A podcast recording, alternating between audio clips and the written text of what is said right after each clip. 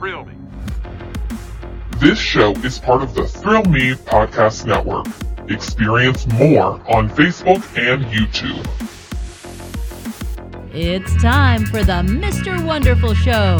Here's your host, Mr. Wonderful.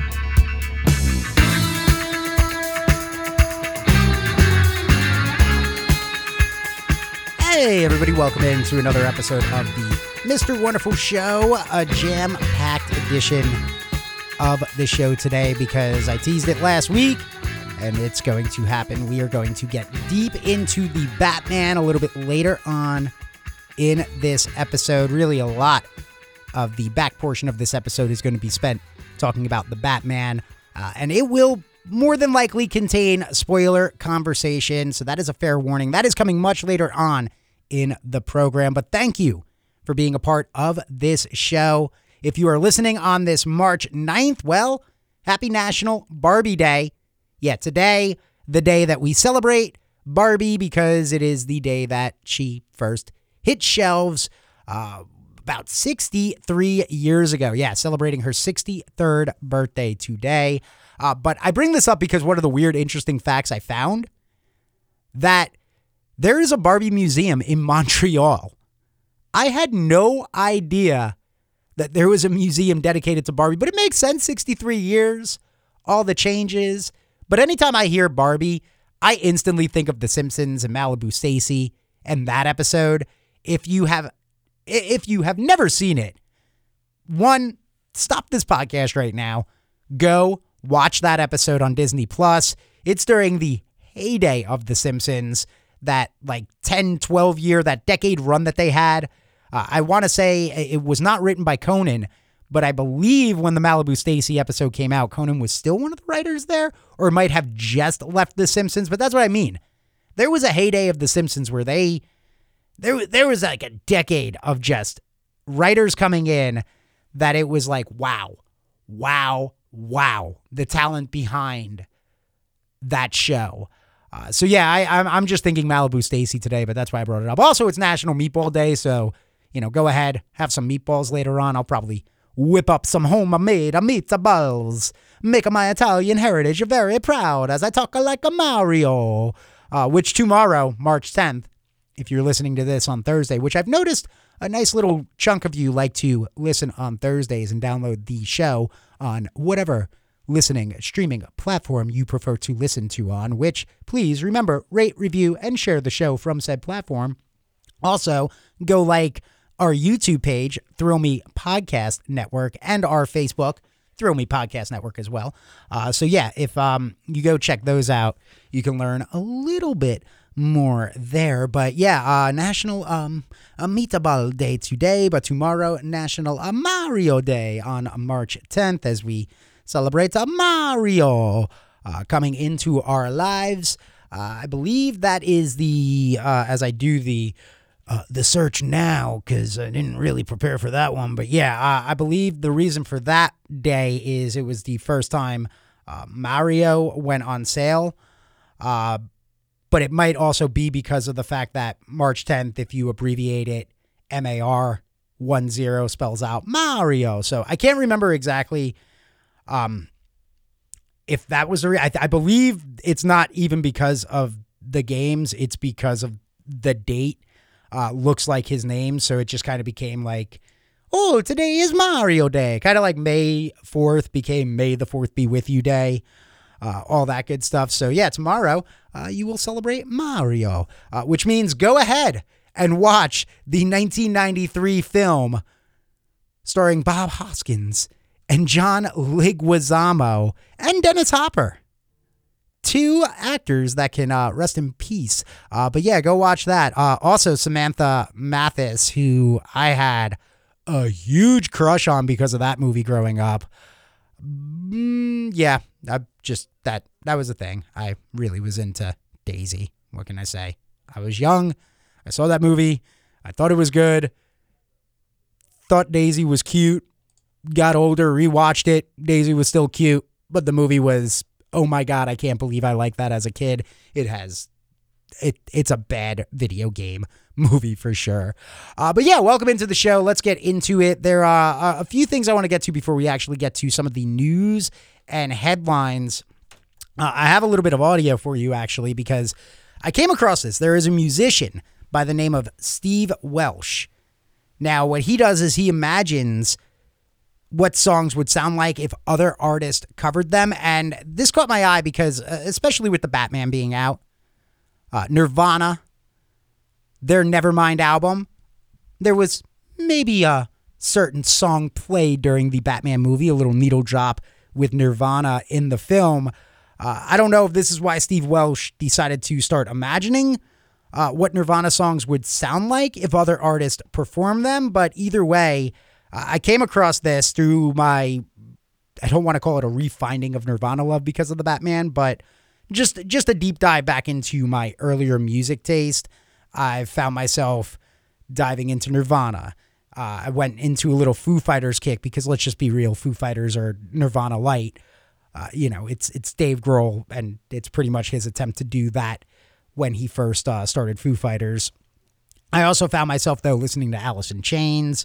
Uh, early this morning, I was listening to Godsmack's first album.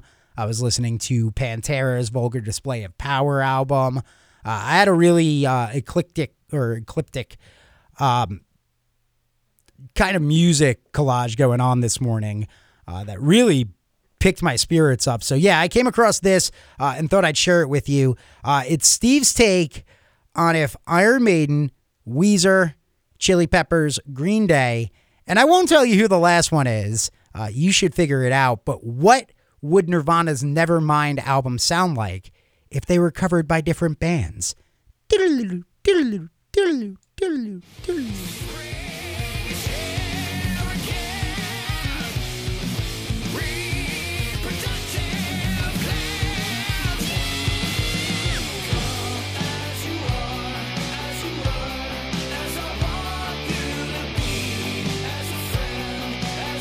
Yeah, Weezer.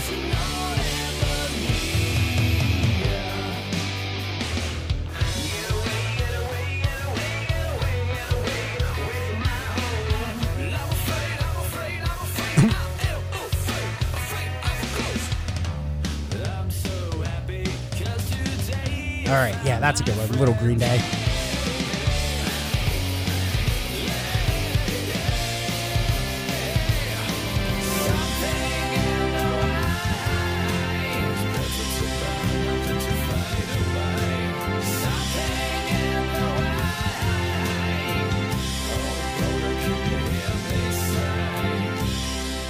Yeah, that last one was, of course, the legendary David Bowie, and that was the song that was used in the Batman that he did the reimagining of if David Bowie sang something in the way. I, if you want to see the whole video, I'll share it on the Thrill Me Podcast Network Facebook page.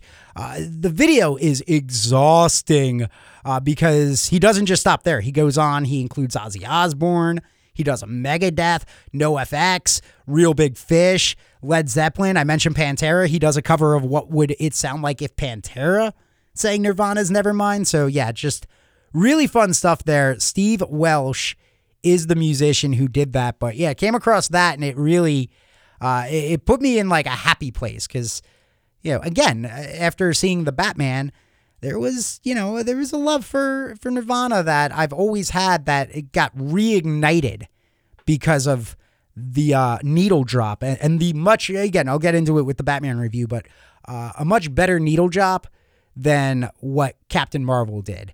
But again, I'll save that. Stick around. That's coming up a little bit later on. Right now, though, uh, it is time to get into some of the news and headlines uh, of the past week. Uh, forgot to mention this. Uh, I will start this off with this got to see Uncharted. Uh, actually, should have talked about it last week because I did see it before last week's episode. I just forgot that I saw it until somebody at work, when I was like, "Did you see the Batman?" They were like, "No, I saw Uncharted." Reminded me, got to see that.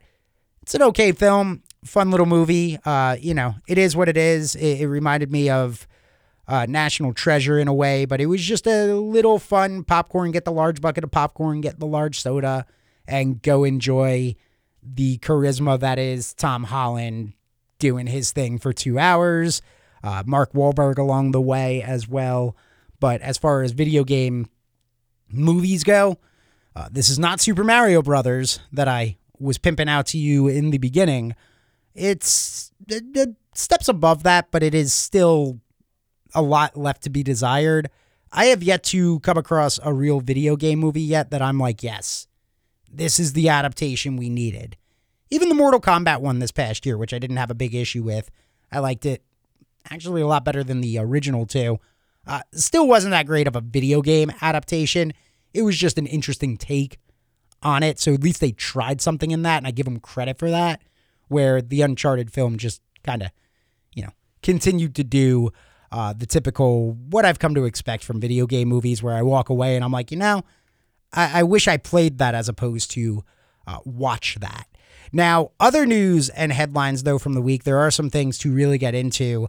Uh, again, before we get into the Batman, the big one that I want to talk about right now is that Jeffrey Dean Morgan, Lauren Cohan, they are getting their own Walking Dead spin off series because if you forgot, The Walking Dead is back. It is in its final season, part two of three of its final season, uh, which is just really we're leading into a whole bunch of spin off shows because uh, what uh, when they announced that they were wrapping up the main show, as they put it, in this uh, 11th season, they then came out and pretty much told us we don't have to worry about Daryl and Carol because they're safe to make it through to the end thanks to the announcement of their impending spin off series. Uh, so now that means you can cross Negan and Maggie off of that list of will they or won't they make it. Now, I will say, as far as the Negan character goes, I think the television show has absolutely done a great job at adapting that from the comics. I think Jeffrey Dean Morgan as Negan is amazing. Uh, where they kind of took that character in this portion of the finale, the final season, I had a feeling they would give him a spinoff. I didn't expect it to come with Maggie, Lauren Cohan, for the obvious reasons that, as like review it, Rob told me when I was like, oh, that's cool. All right, I guess, you know, I'll probably watch that one as well. Uh, but as he said, he was like, the last thing that I really know about Negan and Maggie is didn't he bash her husband's brain in or something like that? And the answer is yeah, because that's when a lot of you, that was the peak of the show. There was, there was the whole buildup of the ride. And that episode where they came back from the big cliffhanger, uh, season six, started off season seven, where, you know, he makes the, the decision, the who's going to get beat by Lucille, the baseball bat.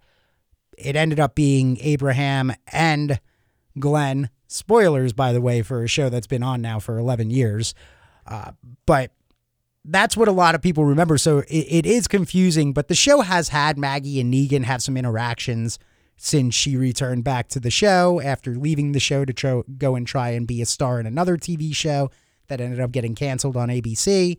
So now that she's back, they they had them interact a lot. And I'm shocked that they're doing the spinoff together, but it also makes sense because there's been this growing online belief that where the Negan character is and where the Maggie character is, that there's like tension between the two. And I'm not talking tension in the fact of how the show's trying to build it with, oh, is Maggie going to kill Negan when she gets a chance for what he did to Glenn? We all have been talking online, us Walking Dead fans, and if you're a Walking Dead fan, you know what I'm about to say. The tension is more sexual because the feel that I've been getting is that there there is like some weird chemistry between them. And maybe it's just because they're they're two good actors in those roles and they play those characters very well. But yeah, there's been a lot of back and forth where I'm like, I don't know, I think they might hook up. They they might be on the path to hooking up. So now that they're both getting their own series together, which is going to be called Isle of the Dead, by the way, and premiere in 2023. Just a six episode. Uh, they just announced one season, six episodes. Uh, and, and that's going to move it to a much different backdrop from where it is. Uh, they they described the series as follows for Isle of the Dead envisions the popular Maggie and Negan characters traveling into a post-apocalyptic Manhattan long ago cut off from the mainland. The crumbling city is filled with the dead and denizens who have made New York City their own world full of anarchy, danger, beauty, and terror. Uh, it definitely given off some escape from New York vibes. And I'm cool with that because that means Jeffrey Dean is totally going to be Snake Plissken here. And now I want Jeffrey Dean Morgan to play Snake Plissken uh, in whatever reboot, remake, requel, whatever they eventually do. Because uh, I think Escape from New York is getting a reboot. I know Big Trouble in Little China is uh, that Carpenter classic, but I think Escape from New York is on the table as well. I saw that somewhere. I, will have to get a research team to double check that. Uh, but again, Maggie and Negan have a little bit more of a history here, stuff like that. Uh, yeah, I'm I'm I'm into this. I'm I'm kind of also somebody though that wishes they wouldn't make these announcements before the show comes to an end because, like I mentioned, knowing that Carol and Daryl are going to have this spinoff, there were there were some moments uh, in in the previous season, last season with with Carol that it was like, oh snap, is she going to make it? And then I quickly was like, of course she's going to make it. She's got to go on some BFF adventure with Daryl after all this ends. So yeah, there, she's fine. She's okay. Uh, now I'm going to have that same reaction with Maggie and Negan, where it's like, yeah, they're fine. They're okay. They're going to go off. They're going to do some crazy thing. Uh, but I will say that the show did place Negan in a spot where I thought uh, if he got a spinoff, it wasn't going to involve anybody from this main show. I didn't think it would involve Maggie. I didn't even think there would be a Daryl or Carol crossover. Uh, there wouldn't be no King Ezekiel. There wouldn't be a Eugene moment. There wouldn't be any of that stuff. I thought they were going to honestly take it into where Kirkman took it in the comics, which is just Negan leaves. And at the very end of the comics, if you don't know, and at the very end, uh, Kirkman said that even though Rick dies in the comics, again, spoiler to a comic book that's now been over for a few years, but when Rick died, and I know you're supposed to say spoiler before saying the spoiler, but I'm just assuming everybody knows these things because the Walking Dead comic ended on such a huge drastic note that that was out there instantly. I, I but he mentioned at the end of the comic, oh, but by the way, even though this character's dead, Negan still lived, which pissed off some readers, of course, because Negan is one of the ultimate bad guys slash turn good guys and I thought the show has done a great job with that character that I thought his spinoff, if it happened, and yes, there was an episode recently in this part two of three finale that set it up where, okay, cool, they're going to do the comic book thing. He's going to go off and Negan's going to be fine in his own little post apocalyptic world away from everybody else but okay, we're gonna we're gonna bring Maggie into the equation. Uh, you know, they've probably seen what we all said online, which is that we we we dig their chemistry together. It it does work together. So uh, there you go, another Walking Dead spinoff coming. I know some of you are probably like, oh man, just like I'm tired of the zombie shit. Get rid of it. Uh, but me, I'm I, I'm not tired of it. I still love The Walking Dead. I still very much get down with the Sunday nights, trying to avoid the spoilers for the show before I get to catch up on it because it airs so late for my job. But yeah, there you go. There's going to be a little Negan Maggie spinoff on the horizon. Uh, now, some other news and notes uh, I wanted to get to. I know Rob talked about it. Uh, I know Zach has talked about it as well. The Alien reboot that's on the way from Fede Alvarez that was announced uh, that's going to be coming. Uh, Disney, you know, doing their thing, man. Uh, they now own the the 20th Fox or 20th Century, I should say. They dropped the Fox portion of it, uh, but they made that purchase. They now own Aliens or Alien, I should say, the Alien franchise. But uh, yeah, they're going to be bringing the Xenomorphs back. I'm listen, Fede Alvarez. I, I gave my take on his latest produced effort as far as a director goes, I really dug the his Evil Dead remake or, reboot, requel, whatever the again, whatever we're calling these things these days. Uh, I really dug his take on the Evil Dead. I really enjoyed Don't Breathe. I had no interest in seeing Don't Breathe 2 because the minute uh, it came out and it was like, yeah, all those things we did in the first film, yeah, that that that horrible person, now is going to be the guy you're cheering for. I was like, all right, I'm out. I don't care. you lost me on that. And from what I've gathered from people who have seen it, it's a good thing I made a pass on that film. Eventually, I'll give it a watch because I'll be curious, but that's when it's on one of the hundred streaming services that I watch. Like when it ends up on Shudder, I'll give it a watch or something like that. Uh, I gave my take on the Texas Chainsaw Massacre film that he recently produced and was a part of and involved with. That's on Netflix right now. Maybe the most negative thing I've talked about on this show in uh, almost 30 episodes. So the most negative I got uh, was with that. I'm interested. Uh, Ridley Scott going to be involved with it as well. But even Ridley Scott's involvement with the Alien franchise has kind of waned on me because I still remember Alien Covenant, which yeah, that was that was a thing and not not not my favorite thing that they've done. So uh, it's a wait and see thing. There is a curiosity here, kind of like there is with Predator right now. But again, that's another franchise that a lot of people have taken a shot at, and always seems to not work.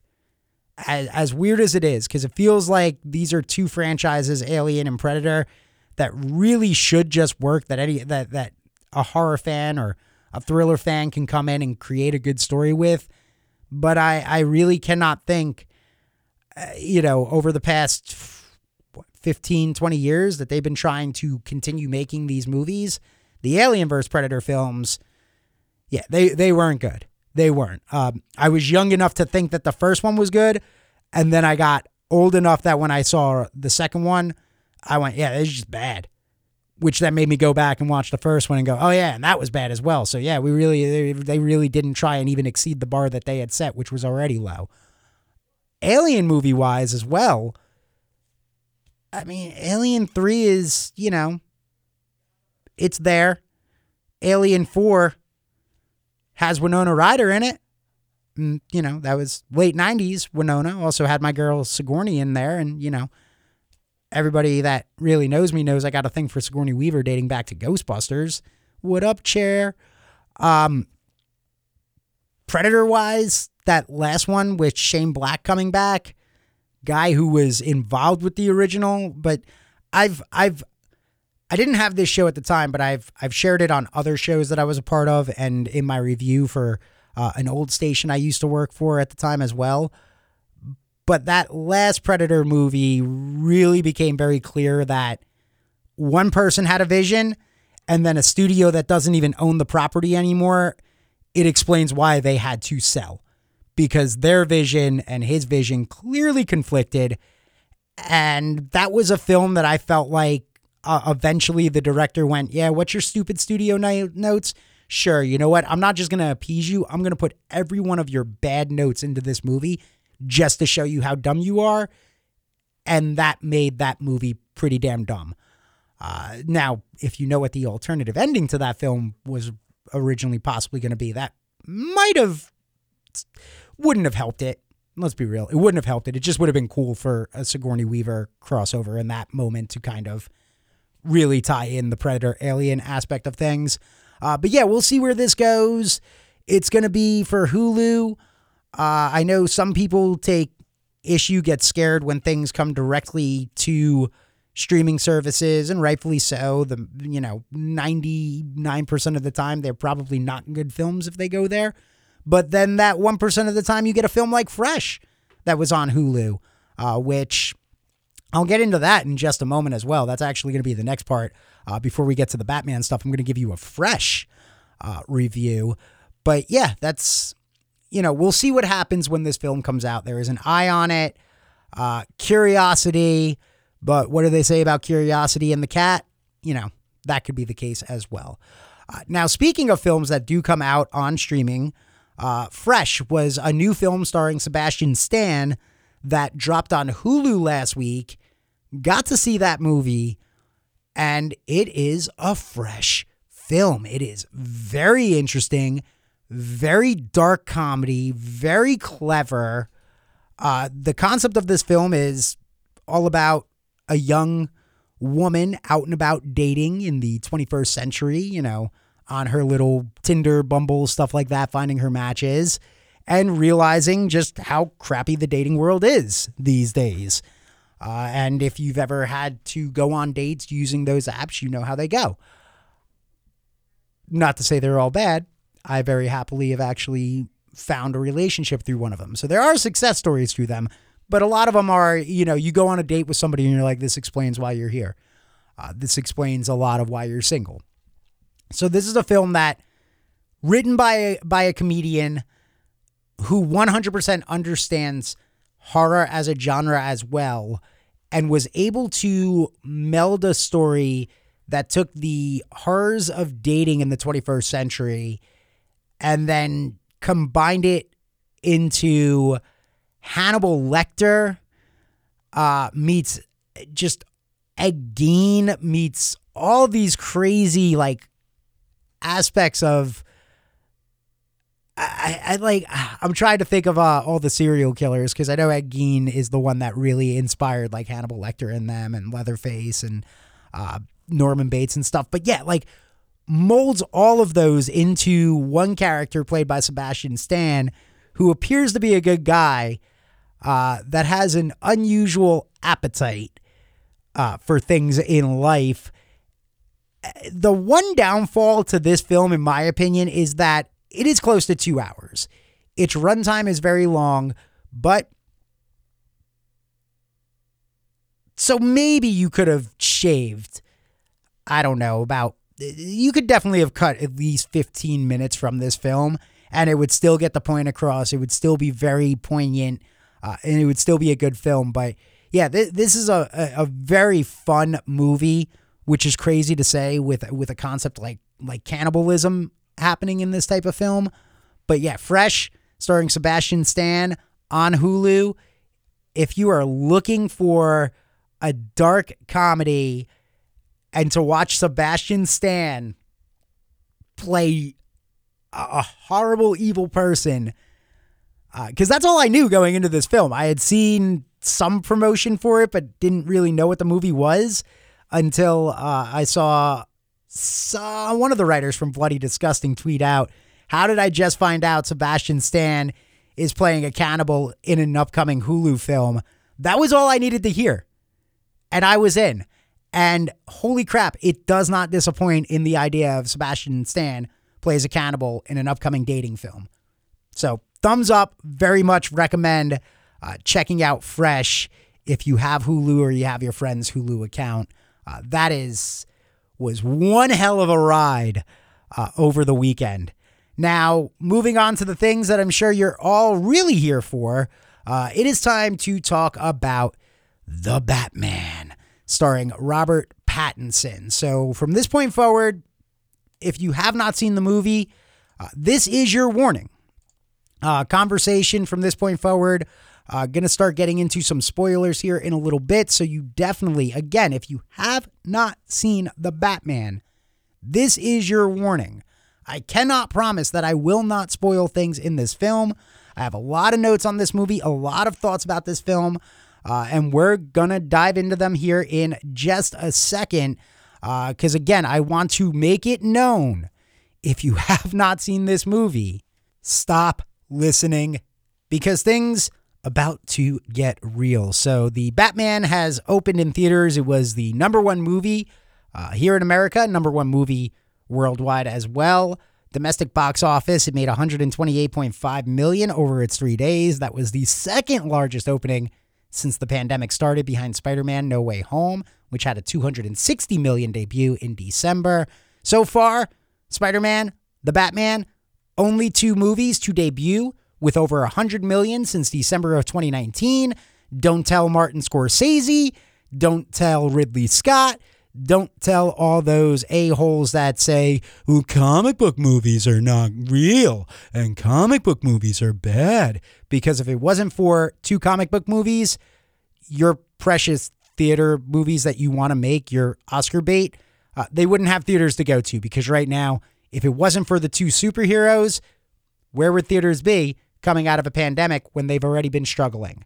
Uh, so the Batman has now also made another 120 million overseas. Its worldwide total was 248.5 million dollars. Um, there's a fun poll I want to talk at the end of all of this. Uh, because I, I think it's time to get into the review of this film. Uh, it's time to talk about the Batman, which, uh, as I mentioned, stars Robert Pattinson uh, as Batman. Uh, and this was a movie that I'm going to come right out and say it. I really, really enjoyed this film. I thought this was uh, a very fun movie. I know that's probably crazy to say because a lot of the complaints I've seen is that uh, this was a very downer of a movie. This was a very depressing Batman movie. This wasn't a very good Batman movie. All that good, all, all that. I don't want to call it good stuff, but all that stuff. Uh, when at the end of the day, I, I, actually think this is one of the more hopeful Batman movies, uh, and I'll and I'll explain that in in just a second. But uh, the Batman sees us, uh, opens up, and we see that Batman has existed in this world for two years. So we are in year two of the Batman existing in Gotham. Uh, and and I love this movie because it comes right out of the gate and very much sets the stage and shows you that while the Batman has been here for two years, uh, Gotham City really hasn't gotten any better. Things have actually gotten a lot worse since the Batman has come along uh, and has tried to stop the corruption and the problems in the streets of Gotham.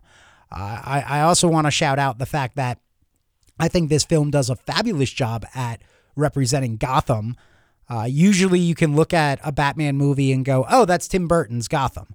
Oh, that's Christopher Nolan's Gotham. Oh, that's Joel Schumacher's Gotham because everybody has nipples." Uh, you know, like things like that. You can usually look at it and go, "Yeah, that's that's this director or this creator's version of it." This version of Gotham just felt like a, a city to me. It just felt like a corrupt city, which is what I always really envisioned Gotham to be.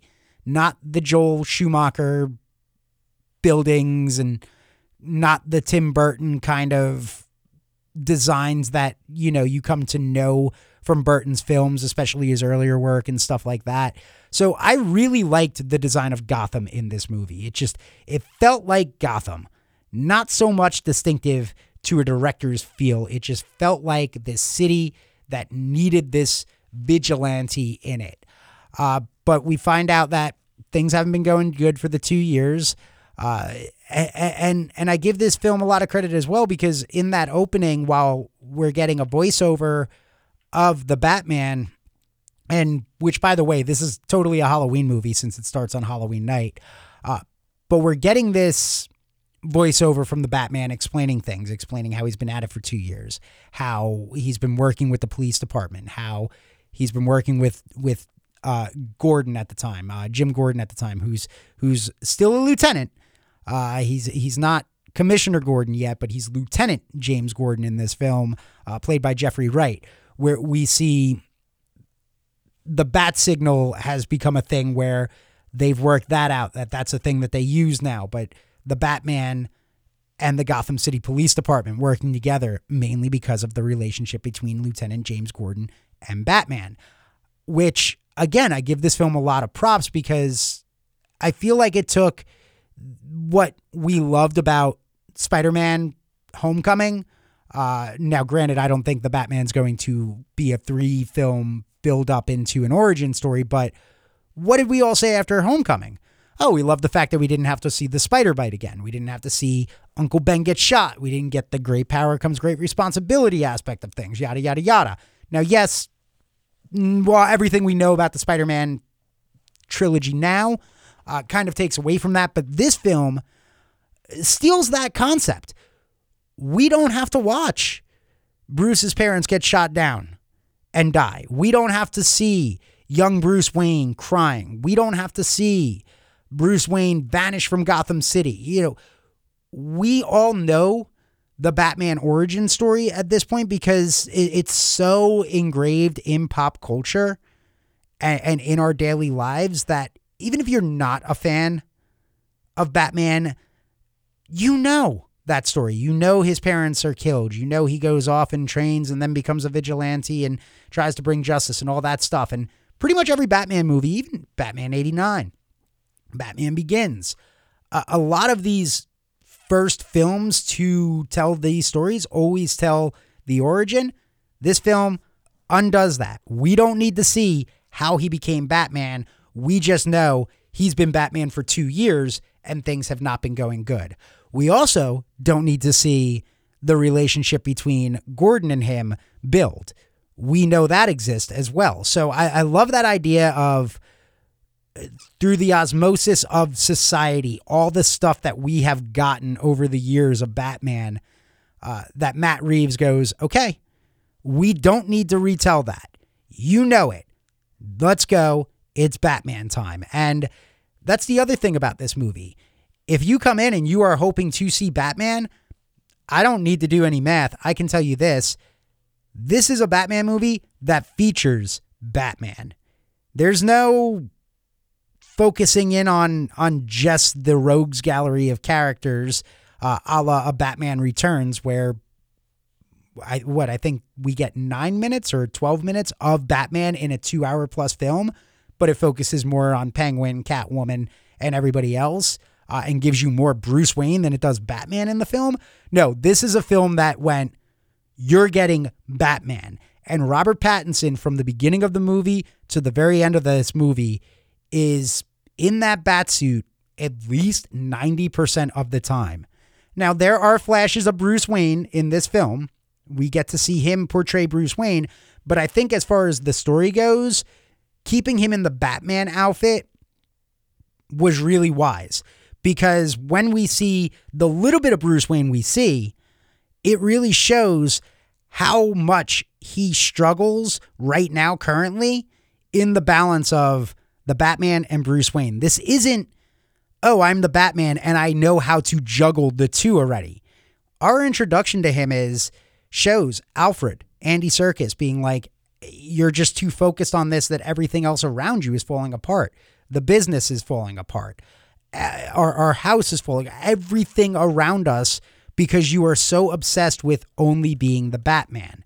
Uh, the funeral scene, when we see him out and about, we see how Pattinson uh, as Bruce Wayne is very unfamiliar with how to be Bruce Wayne. And there isn't much of a distinction between the two characters yet. And I don't know if that was a decision by Pattinson and Reeves, if it was just Robert Pattinson bringing that to the table. But I really liked that because, again, every other iteration of this character we've seen, it's like oh, we get to watch the origin story and then he knows how to be Bruce Wayne in the Batman. No, this is showing there's a struggle. And even one of the early shots of Bruce, uh, of I was going to call him Bruce Wayne, but yeah, he was Bruce Wayne in the streets there for a second in the open when he's doing his voiceover and talking about how all, all the people in mask, but I'm out here right now and they don't realize I'm out here. Even when he's not in his his mask, he still has the eyeshadow on he's still covering himself up. He's still not exactly Bruce Wayne. He's still doing something to disguise himself as being Bruce Wayne because he doesn't know how to be Bruce Wayne. He's been spending the past two years solely being the Batman. So I, I really liked that. I loved that direction with the character. Uh, I, and and if there are sequels, which we'll assume that there are going to be at least two more films from this. I would imagine that they'll do a trilogy. But if there is a sequel to this film, I imagine that we're going to start seeing the separation between the two characters. The idea of Bruce Wayne becoming the eccentric billionaire that is a face of Gotham, while Batman is also a hero of Gotham. Uh, and that's another thing, too. Uh, th- this is a Batman movie, and I mentioned that Pattinson's in that suit at least 90% of the time, but we're watching a Batman arc. You know, when this film begins, everybody was talking about it, and I've seen some people hate the fact that he does the I am justice or I am vengeance. Uh, sorry, not the justice, the vengeance thing, uh, and, and is physical and raw. But in the sense of this story, it makes perfect sense because what he remembers and what he thinks happened with his parents is what has led him to being this vigilante and going, I need to bring vengeance to the crime that is Gotham. But by the end of the movie, instead of being vengeance, we see Batman now helping people in the flood, helping people get to safety. That last shot of him, which was shown in the trailer, but that last shot of him, and more specifically, we'll look at this through the eyes of um, the young kid that uh, witnessed his uh, that that found his father dead, uh, Mayor Don uh, Mitchell Jr. Uh, that found the mayor dead. Uh, but look at it through the, just look at this through the child's eyes for a second. That child, you imagine, has just witnessed a real hero. He saw the Batman who does a lot of detective work in this film because this is a film that very much pulls from its influences, and you can tell this is Seven. This is Zodiac. This is David Fincher, Gone Girl. This is this is all of that style of stuff rolled into one. L.A. Confidential, uh, that that noir, that that gritty crime detective story. It is that all rolled into one. Uh, but when you look at the child, so that kid, he finds his dad dead. They kind of linger on it, and you get the impression that it's it's it's Batman's lingering uh, and looking at the child because he can see himself in that kid. His parents were taken by criminals. This kid had his father taken and found the body, uh, you know, of his dad being dead.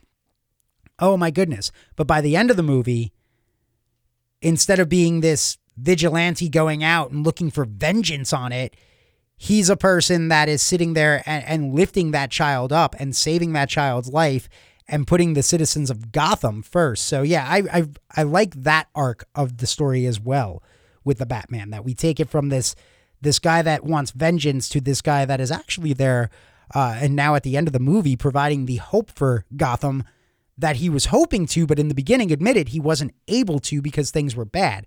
Now he's there and now he's able to provide more hope for Gotham. So that's also why I say to the people that are like, "Hey, this is a really dark iterate." It's actually one of the more hopeful Batman movies because by the end of it, and again, just looking at it through the through the kid's eyes in the film uh, that that suffered a loss, and then by the end, almost was killed until Batman saved everyone, and then hmm, not everyone, but Batman saved people, and then was helping the Gotham citizens right there with all the other first responders, really was the beacon of hope. So it ends on a very positive note. It might not seem it, but trust me, it really does. Uh, now, I focused a lot in on Pattinson as the Batman and how there's not a lot of Bruce, uh, how it's detective work, stuff like that. Uh, but I want to focus in on some of the other Batman players in this film uh, because while I'm high praising it, I actually think uh, with these side characters is where this film gets a little held up and why I won't call it a perfect film. Uh, now, I want to start with with Gordon. I, have already mentioned it. Uh, he's not a detective yet. He's not. He's not the commissioner yet. He's just Lieutenant Gordon. But I loved Jeffrey Wright as this character. I felt as uh, one of Batman's side players in this. It, it was a wonderful relationship. I really enjoyed watching the two of them go out, play detective together, work together. Uh, and and a lot of this film is is is that and it is a lot of fun to watch. I mean, Jeffrey Wright and Robert Pattinson are two really good actors. So watching them play off of each other uh, and watching, uh, okay, circling back really quickly, one second, I do want to say this. For Robert Pattinson to bring so much to this character when he is wearing the cape and cowl the entire time and is unreliable and cannot act so much with face. He is able, like his facial reactions, he is able to provide so much gravitas, so much to that character just through the way that he simply turns his head or utilizes his body or uses his eyes, for instance, as well. Uh, I think he is able to portray so much under uh, uh under that mask in that uni- in that uniform in that outfit in that suit without actually having to say it or show it. Uh, like, well, I mean, he's showing it, but you know what I'm saying. He he doesn't have the facial reactions of that of like Jeffrey Wright or Andy Serkis or uh, John Turturro, who I'm going to get to in just a second. Uh, you know, he has to do it all while hiding, and he's able to portray so much tragedy, so much behind that mask that it's just again it's it's it's a wonderful performance as Batman but uh Jeffrey Wright as Gordon uh really, uh, really enjoyed that character. Very much looking forward to seeing more of that.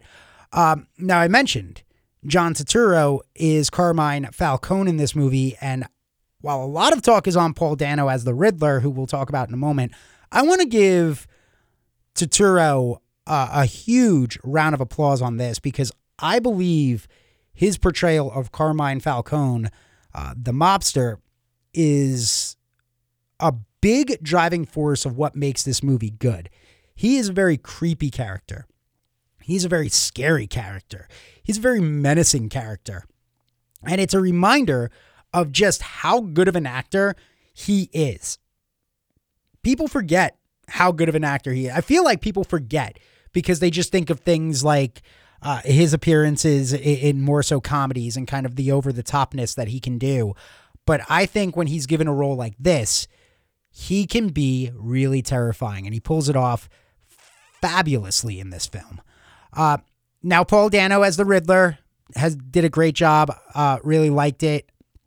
Uh, there's something about this idea of uh, this crazy character promoting this populist idea to a fringe group of people online that was really terrifying, really standoutish, uh, and very much speaks to uh, the certain times that we live in as well right now, which is something I've tried reminding people about the Christian Bale Dark Knight trilogy.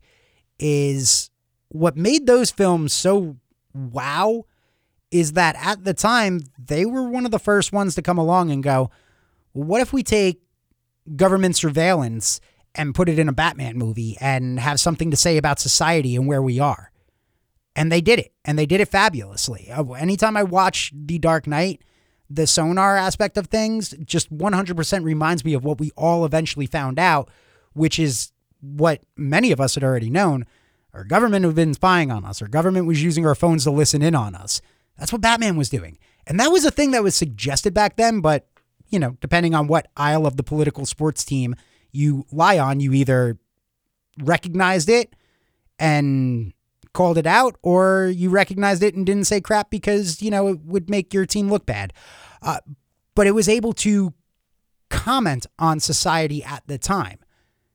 This film, using the Riddler again to promote a populist idea to a fringe group of people online, uh, really was able to make the comment without needing to make the comment. I don't need to tell you uh, where that comparison lies, uh, but it does explain why some certain people online have not been fans of this film and have said that it's too woke and all that crap.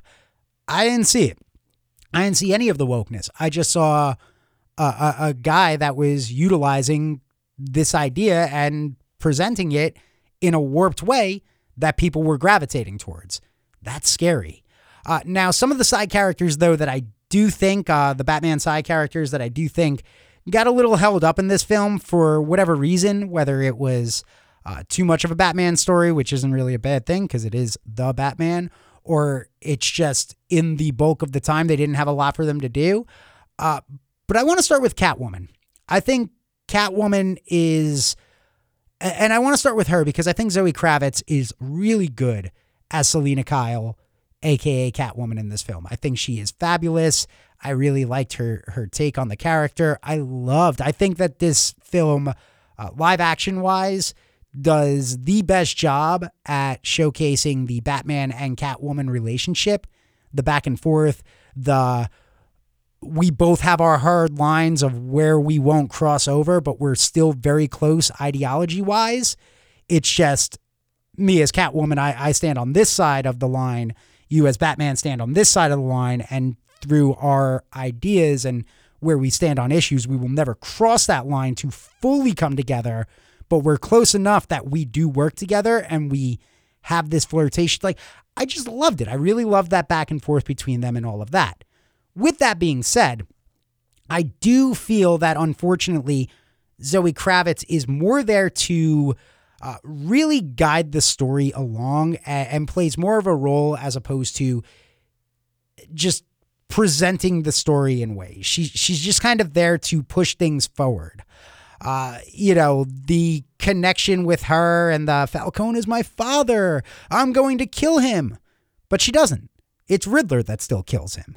Uh, you know, so it, it's things like that that unfortunately are just some of the tropes that are in a lot of films, but it was things like that where I was like, did we really need that? Uh, you know, yes, I know there are versions of the comic book that dive into that idea that Carmine Falcone is her kid or is her father, and that's the kid, and this and that. But the film just really kind of presented it as a way to get the rat into the light. Like it's things like that that they did with the character that I'm like, ah, she she feels a little underserviced and, and, and a little too kind of tied into the you're here to make sure this happens here.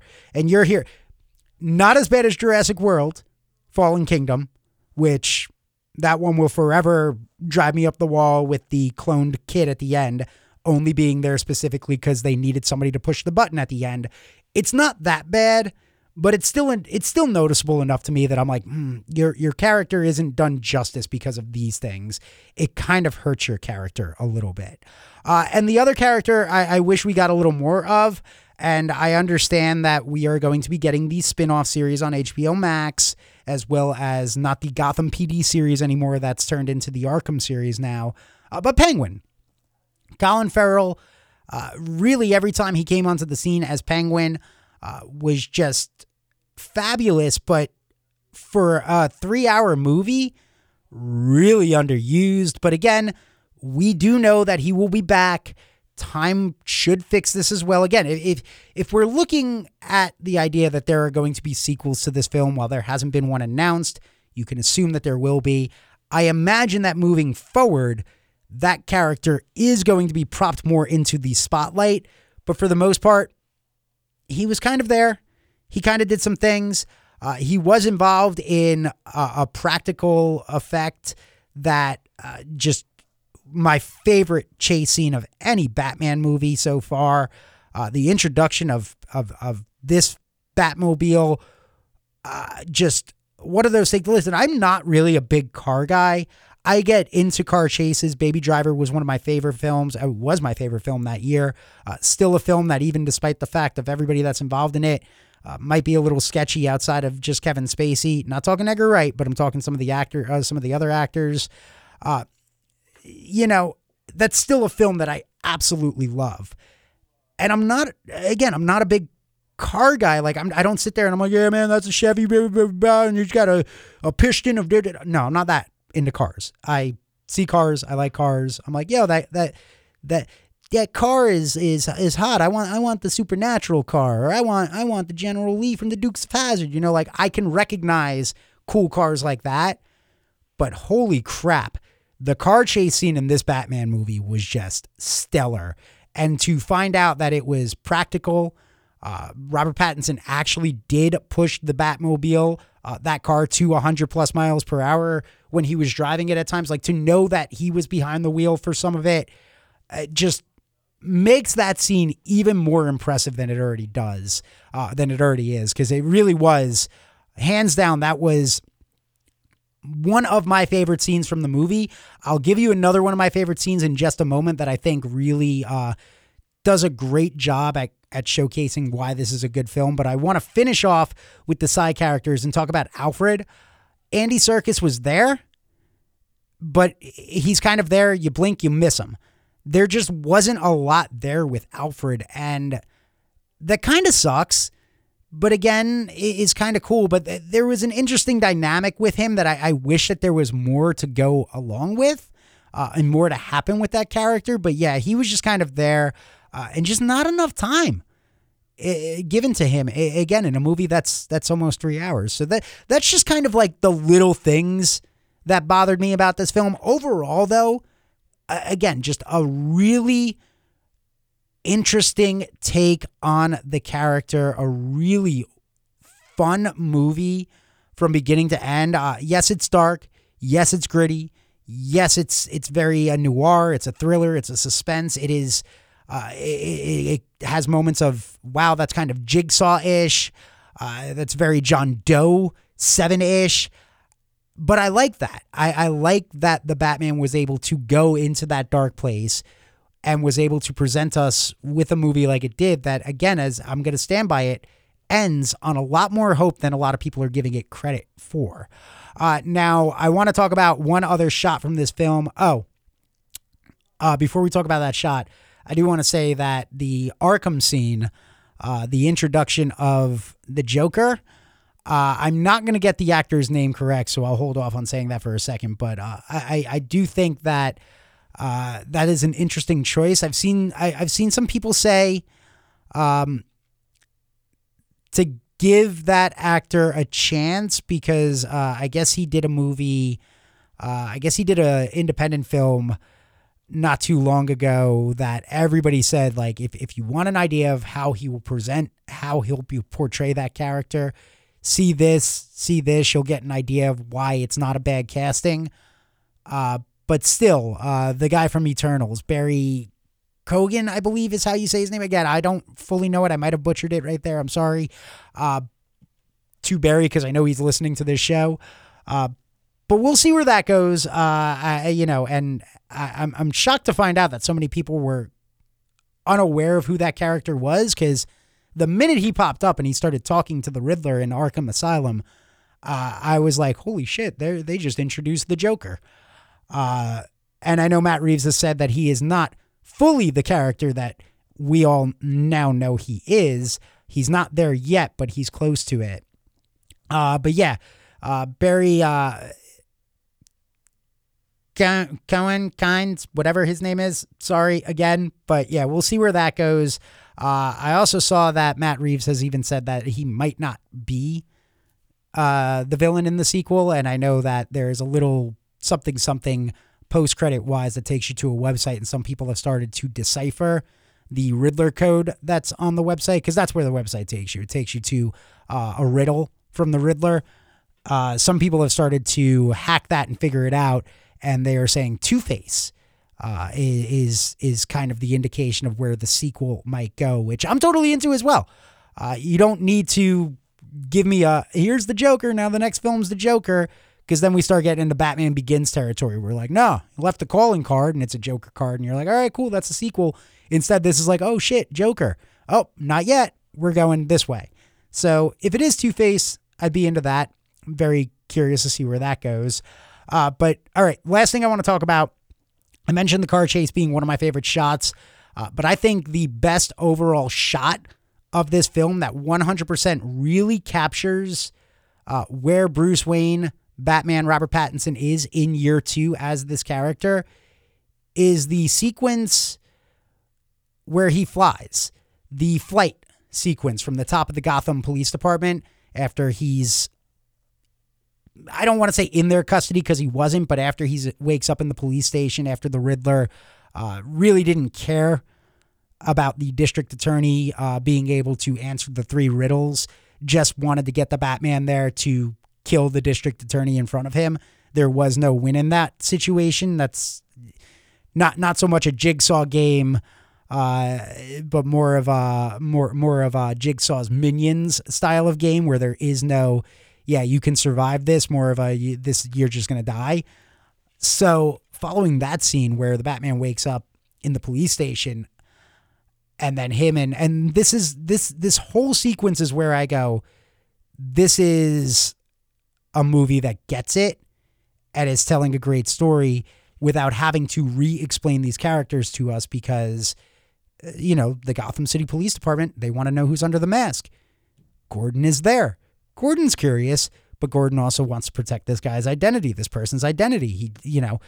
So there's kind of this thing of a vigilante being in the police station and he clearly doesn't want to be there and he's surrounded by all these cops who think they should arrest him, figure out who he is, all this stuff. And there's just real big tension of, oh, sh- how is Batman getting out of this? And eventually it leads to Gordon being like, listen, I got it. And the two of them are sitting there and they're having this conversation of like, all right, well, you're going to have to punch me in the face. This back door is open. You take these keys. You can go up these flight of stairs. You can go out here, yada, yada. That back and forth right there. Again, explain it shows why you don't need to sit there and go i'm i'm jim gordon well i'm the batman well let's become friends can i trust you i don't know it's been two years at this point he trusts him enough where he's like all right I'm going to help you break out of here, but we got to make it look like you you broke out. Like I can't be seen helping you, but I'm helping you. That was awesome, man. That was so cool. And again, just explained so much about those two characters without having to take the time to really stop the film and stop the flow to go, hey, you know, these characters are friends, right? Like, you know, they're going to become friends. Like, you know, he's going to become commissioner and they're going to like really work together, right? Like, didn't need to do that. Just did it. Just through simple conversation. And there were two other moments as well between the two of them. Uh, the one towards the end of the movie as well, where um, he looks at him and and he realizes all the corruption and everything, and the corruption in the Gotham Police Department, the corruption in just Gotham goes so much deeper, and Bruce's entire world has been upended, and the Batman's entire world has been upended on the information learned about his parents as well, which was a really cool take in this film uh, to kind of uh, to me, I felt like it was a hint at the um, Court of Owls, like that idea of rich people, the underbelly, that type of stuff. So I, I kind of got that feel that maybe that's a possibility as well. But I liked that aspect of the film. Uh, but yeah, uh, uh, there, there's that there's that line he makes to him towards the end where he's like, "You're a good cop." That realization of like, I'm heading into a situation I might not make it out of. There's so much corruption, but you and me have built this bond for two years I trust you, you trust me. Like again, again, without having to actually sit there and bash us over the head with it, they just did it. They just kind of slightly moving on. Uh, so I really liked that. But back to the scene in question that I think is hands down one of the best moments. Um, he does the punch. He then starts to escape. He gets up to the roof, and you see the hesitation. And again, this goes to the way that Pattinson was able to act in the cape and cowl as opposed to everybody else in this film that was able to act act and you see their face, you can see that look in his eyes as he gets up there, that realization of like, oh man, I am so high up. I don't know if this is going to work. I'm a little terrified. I haven't done this yet. Uh, here we go. Changes the suit over, jumps off the building, and the camera, instead of sitting on this wide shot, puts us in the position where we can see his facial reactions. We can, we're getting POV shots of what he's seeing as he's flying around Gotham. Like that whole sequence in and of itself, like that's the thing. That's another thing about this movie I thought was great is that it focused in on characters. And that is a character development moment that is full of excitement. Uh, is just wonderfully pulled off and is able to again give us more depth to the Batman. Uh, you know, we knew he was scared of that. And guess what? There's a moment later on in the film, I don't know if you even noticed it, with Catwoman, where instead of jumping and flying, he he he goes down. He he gets his he uses one of his toys and he he just runs down the building instead. He ain't flying again because he just had that terrifying moment, you know, earlier in the movie. So I, I love little things like that and, and that type of character development where we saw the fear. We saw him do it. We focused in on his face, his point of view. Yeah, we got some wide shots as well. And eventually, when he, you know, when he uh, crashes there at the end, kind of the most unrealistic moment, um, one of those real superhero moments, like the only one that I can really remember in the movie, where it was like, dude, you just went like fucking from the top of a building, flew down, and crashed. Like you'd be dead. Uh, kind of like the Tobey Maguire runs out of spider fluid while swinging around, uh, and and falls from the top of a building onto like the ground, and it just pops right back up, and it's like, oh, I'm good. Uh, you know, that was kind of the only moment that I was like, oh, that's a little comic booky. But everything leading up to that crash was still very character driven. So yeah, you know, I just Really enjoyed this movie. I give it a 4.5 out of 5. Uh, I really recommend uh, seeing it again. Uh, but yeah, just this was one hell of a Batman movie. Uh, I think next week, or or maybe I'll do a special where I'll do some rankings on the Batman uh, and you know characters like that because that's the thing. Uh, now that this film has come out, now that all that's said, there was a, a poll that recently came out asking uh, who the best Batman is. And according to uh, a thousand people polled, 31% chose Ben Affleck. He edged out Michael Keaton at 30%. And third place went to Kevin Conroy, who voiced Batman in various animated series, movies, video games, uh, and he was sitting at 28%.